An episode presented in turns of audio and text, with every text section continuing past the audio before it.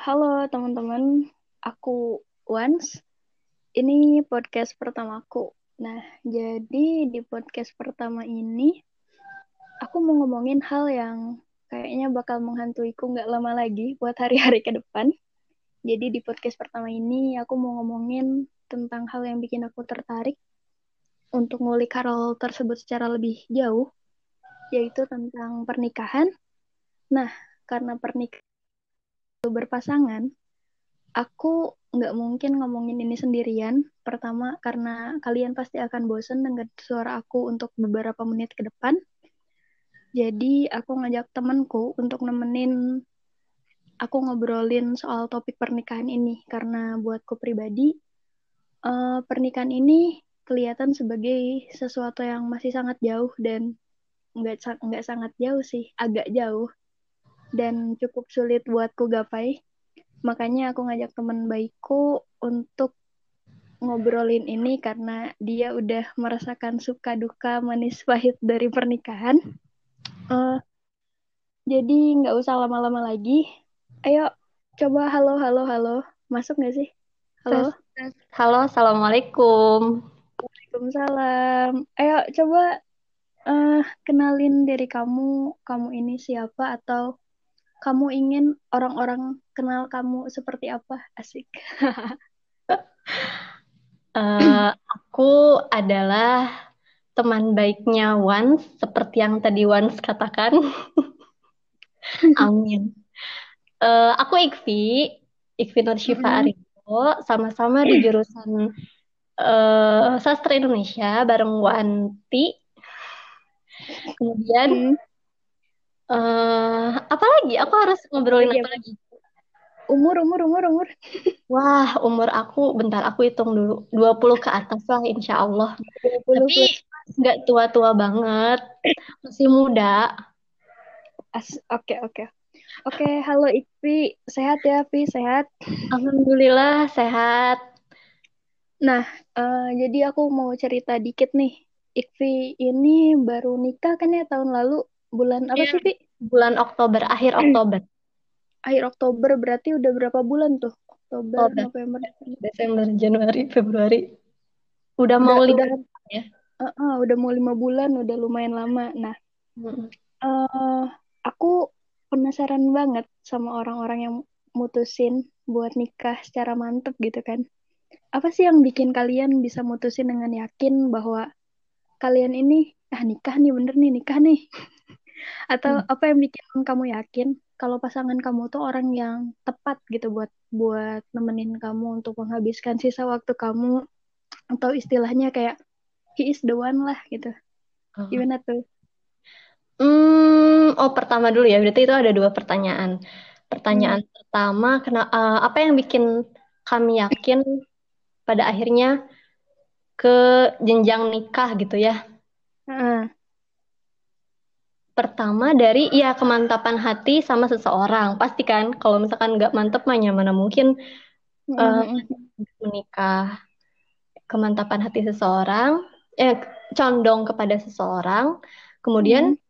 karena udah merasa udah siap udah udah belajar ilmunya kemudian udah udah siap dari segala segi dan hmm. terutama udah mengenali diri dulu jadi udah tahu kemauan kita tuh apa gitu. Bisa ngelola emosi atau enggak kayak gimana. Kalau misalkan uh, emosi kita lagi kayak gini harus kayak gimana kita tuh sebenarnya ya gitulah. Apa istilahnya tuh selesai sama diri sendiri ya? Hmm, selesai dan, sama diri sendiri. Mm, dan udah waktunya kayaknya. Nggak tahu ya nah. karena ya kan? Udah waktu dijelasin. Nanti juga kayaknya kamu bakal ngerasain deh. Udah waktunya itu maksudnya gimana? Uh, tapi ngomong-ngomong selesai sama diri sendiri, berarti penting banget gak sih sebelum memutuskan untuk nikah? Kita tuh benar-benar harus beres gitu sama perasaan kita, sama hal-hal yang uh, kita butuh untuk penuhi gitu dari diri kita. Ya, penting banget soalnya pas udah nikah, hmm. kita bakal tinggal sama orang lain. Orang lain yang kita sama sekali belum tahu ya meskipun kita udah kenal mungkin ya. Tapi kita nggak hmm. tahu kan aslinya dia kayak gimana. Ternyata Betul. setelah menikah. Terus kalau ada masalah dia kayak gimana. Dan uh, ya di dalam rumah tangga kalau kita hmm. nggak hmm. kenal sama hmm. diri sendiri, kalau kita nggak selesai sama diri sendiri, bakal susah untuk memahamin orang lain, gitu. Jadi penting banget lah ya paham sama diri sendiri dulu sebelum memutuskan untuk menikah. Nah, uh, aku juga penasaran nih, selain kalian mantep memutuskan untuk menikah, kan nikah tuh nggak cuma berhubungan antara kamu sama pasangan kamu gitu kan. Uh, kamu harus kenal sama keluarga pasangan kamu dan sebaliknya. Nah, cara kamu pribadi izin ke orang tua pas mau nikah ngomongnya gimana sih? Penasaran banget aku orang-orang yang mau nikah gitu. Kayak kalau aku aku aku sendiri ngebayangin mungkin aku bakal diceng-cengin dulu gitu kalau mau nikah. Oh. Gitu gitu gitu. Oh gini oh, gini. Kalau aku tipenya kalau misalkan hmm. aku apa pun selalu diceritain ke orang tua. Hmm. Mm, tapi, apa pun, tapi tetap, apa pun apa pun. Tapi tetap sih bukan bukan semua semua semuanya. Kalau ada masalah ceritain enggak hal-hal hmm. penting yang menurutku wajib diketahui oleh orang tua termasuk aku misalkan hmm. uh, kenal sama seseorang dan seseorang itu pengen serius sama aku itu hmm. jadi kan itu udah ada aba-aba tuh dan oh. dari situ jadi tahu oh kayak gimana orangnya terus uh, apakah uh, baik atau enggak dilihat dari keluarganya juga kayak gimana, nyari informasi gitu kan. Mungkin juga hmm. orang tua ikut bantu istihoroh yang kayak gitu. Jadi ketika udah mulai mantep ya ya biasa aja gitu ngomong. Oh enggak, enggak yang aduh gitu. Kalau soalnya aku pribadi kan orangnya tertutup banget. Bahkan hmm. orang tua ke teman-teman aku bukan tipe orang yang jarang mengung apa sering mengungkapkan perasaan aku gitu jadi ah. mungkin tiba-tiba aku ngomong mah aku mau nikah dar gitu kaget Iya, enggak sih biasa sih. biasanya gini, biasanya aku kasih pembukaan dulu. Pembukaan hmm. biasa dengan cara kita, biasanya kan anak lebih ngerti. Eh, iya anak lebih ngerti gaya orang tua. Nah, kita punya cara sendiri untuk ngobrol sama orang tua. Baru nanti bagian dianya yang ngomong langsung gitu. Oke okay, oke. Okay. Nah, hmm, ngomongin apa lagi? Ini deh, aku kan nggak pernah benar-benar ada di sebuah hubungan romantis gitu ya atau hubungan percintaan. Jadi aku tuh penasaran banget sama uh, kalian itu tipe pasangan yang kayak gimana? Uh, apa kalian tipe pasangan yang punya ketertarikan atau kesenangan yang sama atau bahkan kesenangan dan ketertarikan kalian ini bertolak belakang banget. Terus masih nyambung sama yang itu, menurut kamu lebih enak punya pasangan yang mirip banget atau beda banget? Karena aku aku pribadi nih ya ngelihat orang-orang tuh bisa jatuh cinta da dari pengamatan aku ya atau suka sama orang tertarik sama orang karena kadang dia nemu diri dia di diri orang lain itu gitu jadi artinya pada akhirnya orang pengen nemu yang sama banget kayak dia gitu. Karena ah ini orang sama banget kayaknya bakal ngerti aku. Kalau kamu sendiri gimana tuh? Oh biar nyambung gitu ya? Uh, soalnya kan kalau beda kayak kan kalau orang ngobrolin hal-hal yang punya kesukaan yang sama bisa jadi oh ramai banget deket banget gitu kan.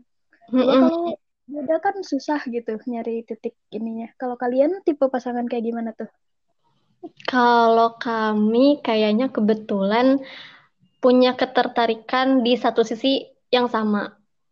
Uh, sisi ini tuh kes kesenangan, eh enggak kesenangan juga sih. Ya mungkin passionnya kali ya.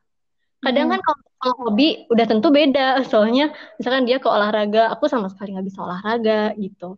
Atau mungkin dia olahraga. ya pokoknya kayak bergantung macam-macam. Tapi kalau secara passion sama. Hmm. Jadi kalau misalkan ngobrolin lagi diskusi, ngobrolin sesuatu, kemudian ada hmm. kerjaan, dia bisa bantuin atau ada tugas, bisa bantuin juga, bisa saling lah karena mungkin di bidang itu sama-sama di bidang itu. Gitu hmm. sih. Terus kalau ditanya mending punya pasangan yang ketertarikannya sama atau beda banget, kayaknya itu bergantung ke pasangan masing-masing. Hmm, kalau kamu lebih seneng yang sama berarti ya, karena kebetulan passion kalian juga di bidang yang sama gitu. Iya, soalnya jadi kalau kalau kami ya, jadi hmm. untuk untuk me, apa sih? Mengisi misi misi mengisi misi misi keluarga dengan passion passion kami yang yang kami miliki gitu. Kebetulan. Sama. Kebetulan. Oke oke oke. Aku apa ya apa dong kamu kamu mau ngomongin apa nih biar nggak kayak wawancara gitu biar interaktif oh. gitu kan apa ya Kalau tapi ada oh, ya. ini nih nah, apa apa kalau menurut kamu sendiri ngebayang-bayanginnya gitu.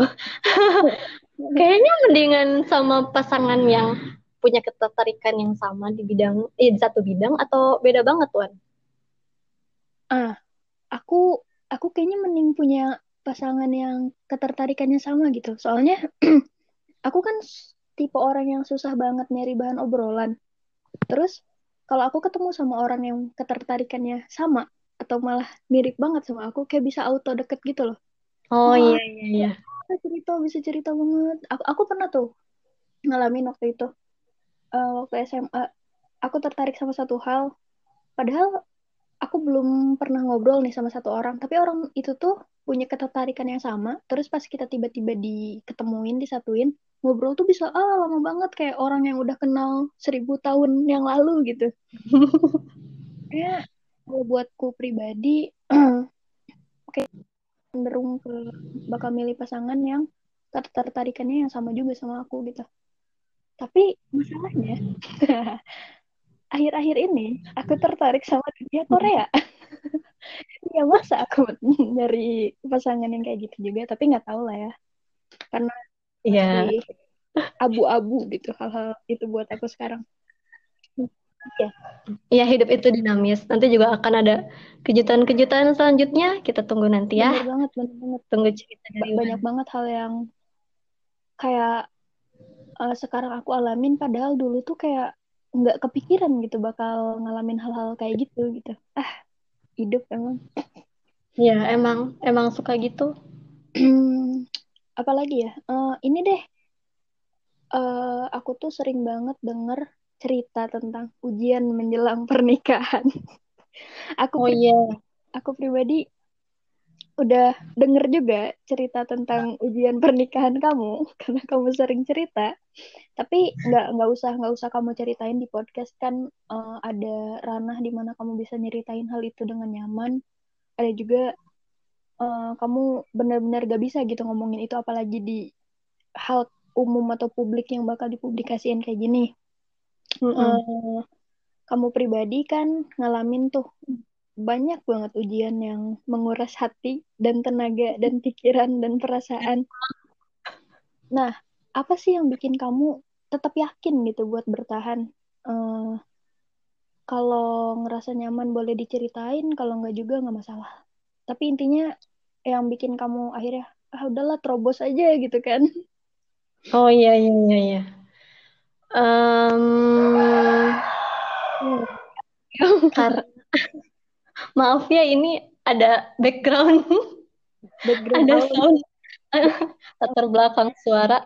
Ah, oke. Okay. Alami itu mah. Hmm. Oh ya lanjut ya. Apa yang bikin bertahan? Yang bikin bertahan, aku juga jadi mikir sekarang. Kok bisa ya aku bertahan waktu itu? Padahal kalau dipikir-pikir pakai pikiran rasional sekarang gitu kan, wah oh, nggak nggak akan nggak akan kelewatin gitu itu mah gitu susah banget gitu. Iya. Tapi akhirnya tetap iya, iya. bisa gitu selain karena emang takdir ya. Mm-mm. Selain karena takdir, yang pertama aku udah oh aku punya ini punya orang tua kedua bukan orang tua kedua sih ya udah termasuk orang tua juga kan bibi mm-hmm. yang uh, berfungsi berfungsi sebagai penasihat penguat gitu. Jadi kalau misalkan aku yang ngalamin, pasti aku melihat masalah itu secara subjektif kan. Mm-hmm. Kalau misalkan aku cerita ke orang yang uh, dituakan gitu, mm-hmm. menjadi penengah, pasti melihatnya secara objektif. Nah, Bibi ini bisa jadi penengah buat aku dan masalah-masalah aku. Hmm. Mungkin itu pertama. Hmm. Jadi ada penasihat gitu, hmm. nggak nggak dirasain sendiri. Hmm. Yang kedua karena mungkin hati udah yakin, jadi asal ya ya udah terobos aja gitu kan. ya, ya mungkin ya karena sisi subjektif aku gitu kali ya. Yeah, yeah. Waktu itu jadi terobos aja.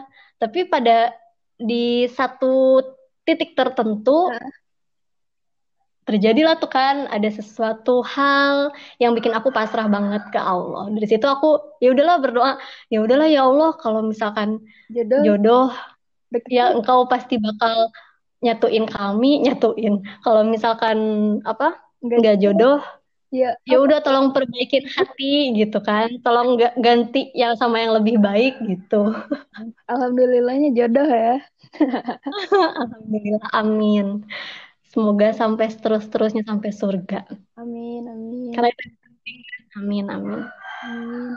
Uh, nah, selain oh karena banyak banget ujian yang kalian hadapi lah ya, nggak pasti nggak cuma kamu doang, pasti dari kedua belah pihak gitu kan. Uh, menjalin mm -mm. nikah itu perasaan pasti campur aduk banget gak sih? Ada senang, mm -mm. sedih, takut, khawatir, kecewa dan sebagainya dan sebagainya. Kamu sendiri perasaan yang paling paling nguasain kamu gitu menjelang pernikahan itu apa tuh? Walaupun banyak banget perasaan yang berkumpul di hati kamu, pasti kan ada tuh yang yang paling dominan gitu. Kalau kamu pribadi? Mm -mm.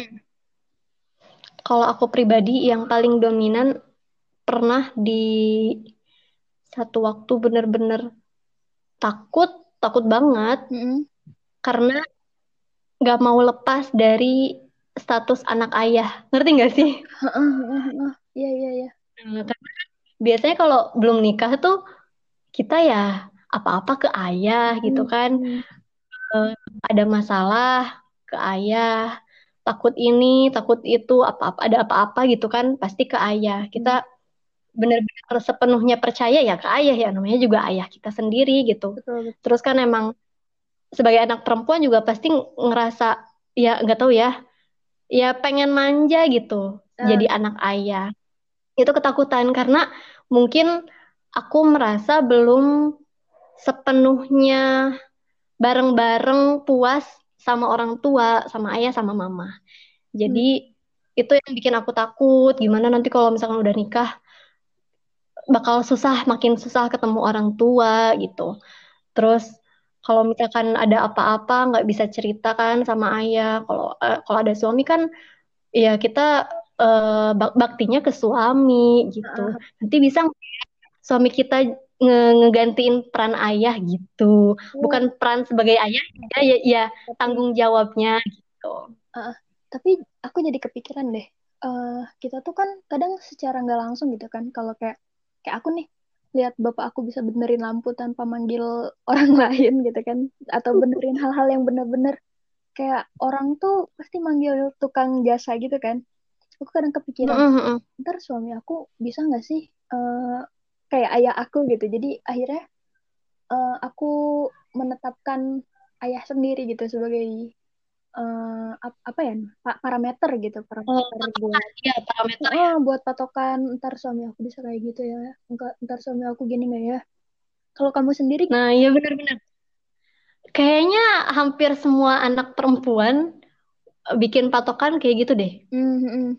kayaknya ya kalau aku aku nanya ke teman-teman ke yang udah nikah termasuk aku baca-baca gitu kan di Twitter hmm. tapi sebenarnya gak bisa dipatok kayak gitu karena ya ya suami kita bukan ayah kita Betul. suami kita punya kelebihan dan kekurangan masing-masing yang penting intinya sih bisa bertanggung jawab apakah dia melakukan sesuatu hal yang persis banget sama ayah kita atau beda dengan caranya sendiri hmm. gitu sih tapi akhirnya jadi jadi sadar gitu kan uh, Iya. Gak cuma kita doang gitu yang ngerasain perasaan kayak gitu gitu. Itu kayaknya emang perasaan umum gitu.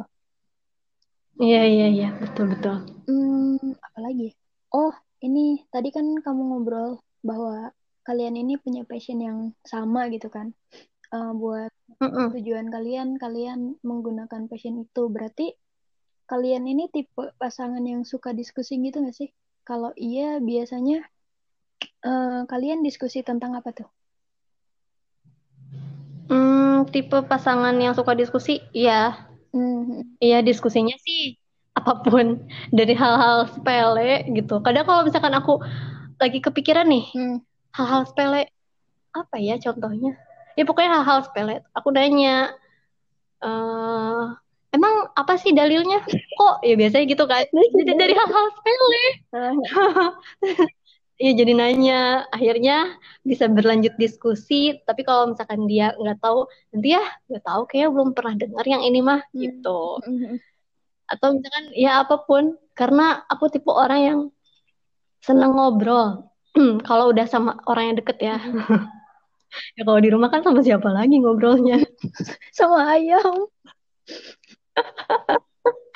Soalnya kan kalau aku pribadi ya, aku tuh ngelihat obrolan-obrolan atau diskusi kayak gitu sebagai sesuatu yang romantis. Nggak, nggak tahu tuh ya kalau kalian. Soalnya aku ini tipe orang yang nggak bisa ngobrolin atau ngungkapin pikiranku secara mudah gitu ke ke banyak orang gitu. Aku kayak pilih-pilih gitu. Hmm, selain mikirin bahwa gimana ya orang bakal berpendapat tentang aku gitu kalau aku ngobrolin ini itu. Jadi aku ngerasa bahwa nanti ketika aku punya pasangan aku pengen gitu uh, ngobrolin apa pun gitu dari hal sepele sampai hal serius gitu kan. Dan aku hmm. sesuatu yang romantis gitu. Sebenarnya aku pun kayak gitu kan orangnya. Maksudnya nggak nggak nggak pede dan banyak takut kalau ngobrol depan banyak orang gitu. Pasti pilih-pilih. Tapi kalau misalkan udah jadi pasangan ya kita udah otomatis percaya sama orang itu. Hmm. jadi insya Allah pasti bakal diskusi apa pun. Kamu bakal ngerasain itu insya Allah. Emang iya gak sih ya? Uh, kepercayaan tuh emang kayaknya hal yang pertama kali harus kalian pegang gitu sebelum kalian memutuskan buat nikah. Soalnya kalau emang setengah-setengah gitu, ah dia gini gak ya, dia gini gak ya, masih kalian ada keraguan gitu kalau mau ngomongin sesuatu, kalau mau ngungkapin sesuatu, kayaknya bakal susah juga ke depannya gitu. Iya, betul. Soalnya nanti bakal ngaruh juga ke pola komunikasi. Hmm. Ya mungkin ada orang-orang yang sebenarnya suka ngomong tapi di keinginan-keinginan tertentu susah tuh ngutarainnya. Kan suka ada tuh. Sekalipun kita percaya. Ya sebenarnya nggak apa-apa sih, cuman pasti kita punya cara tersendiri gimana cara ngungkapinnya. Apakah itu ya macam-macam. Hmm. Tapi diusahain pola komunikasi kita tuh lancar. Soalnya itu penting banget biar nggak ada suuzon dan makan hati. Sama biar nggak gitu. mikir aneh-aneh atau punya peranggapan ya. gitu kan ya. Hmm, betul. Uh, apalagi ya? Bingung. Susah nggak ada skrip. Oh ini ini uh, dari pertanyaan yang aku bikin. Hmm, aku tuh penasaran banget. Menurut kamu pernikahan itu bisa hmm. orang gak sih? Konteksnya tuh bisa dari sikap, sifat, kebiasaan atau apa pun lah. Pernikahan bisa ngubah itu gak sih? Hmm, kalau menurut aku, sebenarnya aku baru nikahnya baru baru seumur jagung gitu ya. Hmm. Kalau orang-orang bilangnya uh, masih mesra-mesranya satu tahun pertama, eh lima tahun pertama, aku jadi ngobrol ke mana-mana dulu ya. Oh, apa-apa. Uh, jadi kalau kata Bibi, balik lagi ke Bibi, hmm. yang nikah itu lima tahun pertama masih masa-masa romantis. Jadi kayak masih seneng, ujian-ujiannya juga masih belum yang gimana gitu. Masih ujian di lima tahun. ya, apalagi kan meskipun ada istilah satu, tiga, lima, terus berapa tahun lagi itu tuh tahun-tahun yang paling banyak diujinya. Oh, tahun ganjil tiga tahun pertama, lima tahun pertama, terus ke sepuluh gitu. Kalau nggak salah, terus ke lima belas itu pasti ada ujian ujian yang paling heboh lah kayaknya. Soalnya itu kata kata orang-orang tua dulu. Uh -uh. kayak gitu. Jadi kalau sekarang aku baru seumur jagung,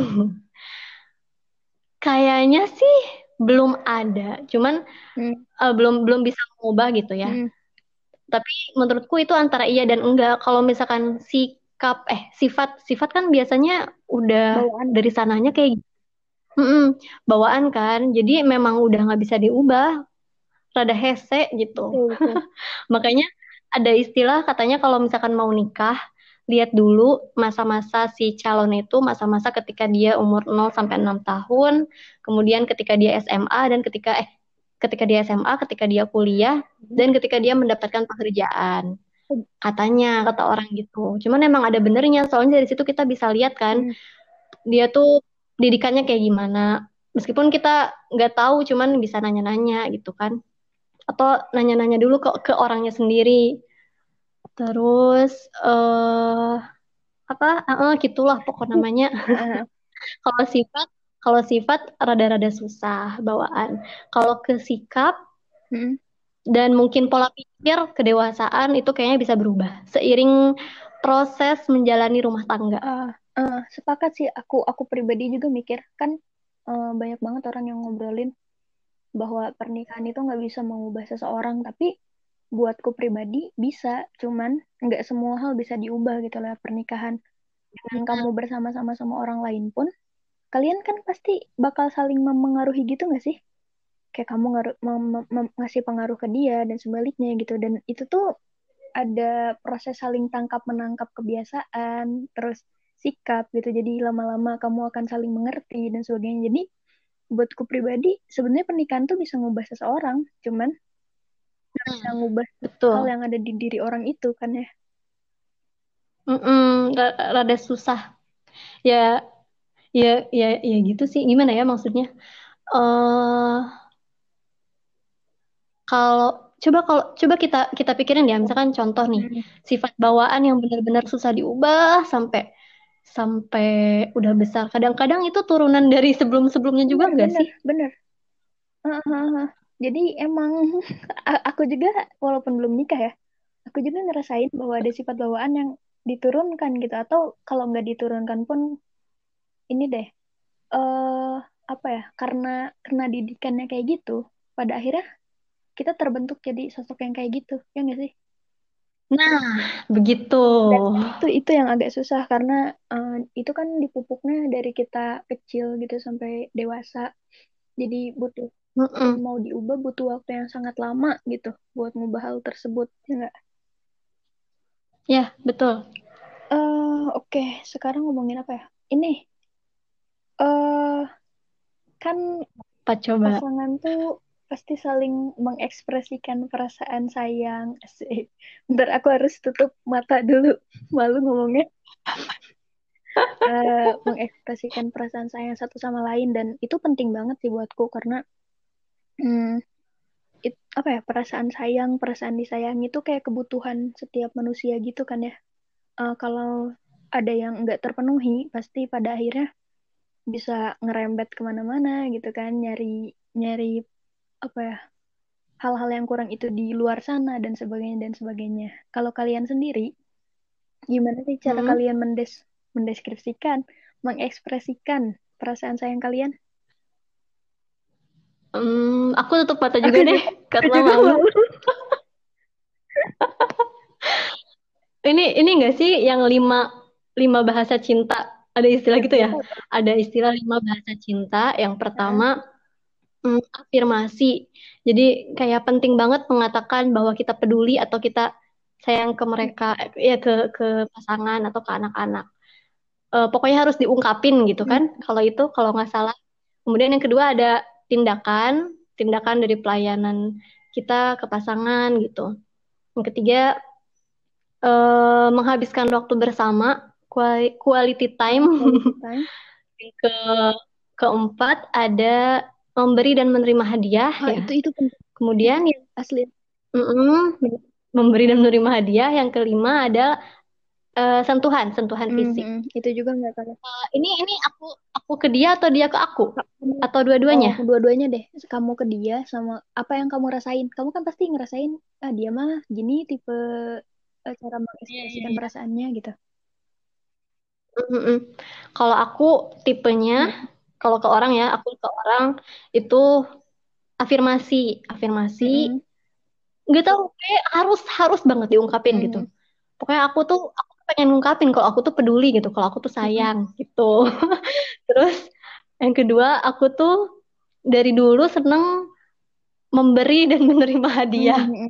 Karena kan ada nah ada hadis juga ya kalau nggak salah uh, beri saling memberi maka akan saling mengasihi. Tapi, Itulah intinya. Di luar hadis pun emang kita bakal pelan-pelan merasa sayang gitu kan ya kalau ya. hadiah atau apa pun kayak ngerasa ah orang ini peduli gitu sama aku. Ada iya. gitu kan. Betul betul. Keajaiban itu. Keajaiban memberikan hadiah dan menerima hadiah. Itu sama aku ngabisin waktu bersama hmm, ya aku seneng jalan-jalan sih dan harus sama dia ke mana pun Olah olahraga ngikut Iya, ini kan kayak badminton dia ke gor, aku ngikut gitu. Ya pokoknya ya, ya ikut aja bareng-bareng gitu.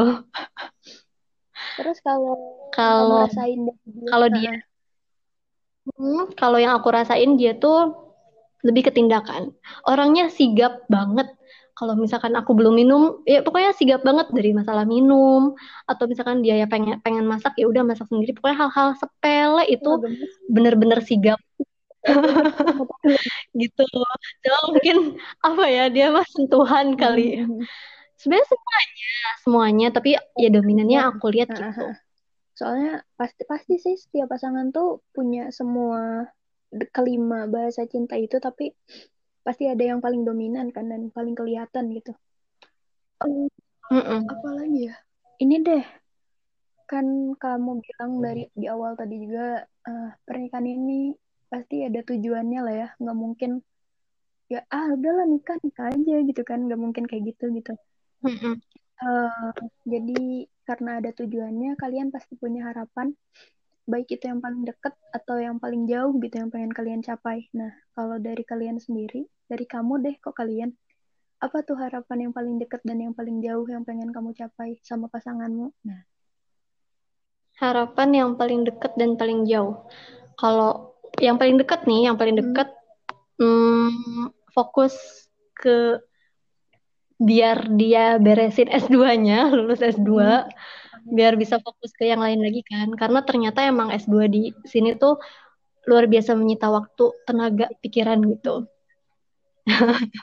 itu harapan terdekat. Terus ya apa ya usaha-usaha yang sedang kami bangun juga bisa mulai ada perkembangan ya terus berkembang terus berkembang gitu kan hmm. jadi ju ya jadi juga bisa jadi apa sih aku mau bener, bener, bener. karena, udah dengerin azan nih aku jadi udah mulai nggak fokus pokoknya lebih lebih fokus ke ke kuliah sama kerjaan untuk harapan paling paling deket gitu ya dalam setahun ini kayaknya. Yang paling jauh? Hmm, berangsur-berangsur ya tentu bisa mm, memiliki rumah tangga yang ya secara secara dunia A B C gitu hmm. kan. Ada poin-poinnya. Kemudian bisa me, apa sih? Apa dong? Bisa menyelesaikan misi-misi untuk menggapai visi visi yang paling jauh yaitu sampai akhirat. Gitu. Oke mantep lah. Um, karena udah mau azan ini deh. Ada ada yang pengen kamu sampaikan nggak buat suami kamu? Mungkin kamu segan bilang atau uh, belum bisa bilang gitu sampai sekarang karena terkendala berbagai hal. Jadi kamu bisa nih diomongin di sini. Biar didengerin gitu ya. biar ntar dengerin yang pengen disampaikan nah itu aku teh nggak ada karena udah udah ini ya udah kebiasaan yeah. semua diomongin karena karena ya aku tipenya ya aku ngungkapin selain hal-hal yang uh, eh, positif positif gitu aku juga ungkapin yang negatif negatif gitu jadi ya apa apa harus aku ungkapin kalau enggak hmm. ya susah intinya oke deh gitu. terakhir deh ada uh, apa pun lah kamu mau ngomong apa pun sebagai kata-kata hmm. perpisahan podcast ini? Kata-kata perpisahan Atau, tentang pernikahan boleh. ya? Hmm, ini sampai sejauh yang aku rasakan dan aku pelajari, hmm. jangan percaya ya bukan jangan percaya juga sih, tapi jangan jangan kabitaan melihat postingan-postingan mesra di akun-akun Instagram hmm. misalkan, karena uh, itu yang yang yang kelihatan di luar aja kan, kita nggak tahu masalah apa yang dialami mereka, uh, kesedihan-kesedihan apa yang dialami mereka. Jadi biar biar sadar juga kalau rumah tangga tuh ya nggak cuma sekedar aku suka sama kamu, kamu suka sama aku, ya udah kita bareng-bareng gitu. Tapi tapi ya eh, tanggung jawabnya udah antara aku dengan Allah, bukan lagi aku dengan dia, itu mah udah pasti gitu kan. Tapi aku dengan Allah gitu. Nah, dalam menjalaninya, dalam menjalaninya ya tentu harus sadar kalau ini kalau prinsip aku ya, pakai gaya hidup ikhlas bukan ikhlas merelakan si dia, tapi gaya hidup ikhlas ini uh, sadar bahwa apa yang kita lakukan dan apa yang kita terima itu untuk dan dari Allah gitu.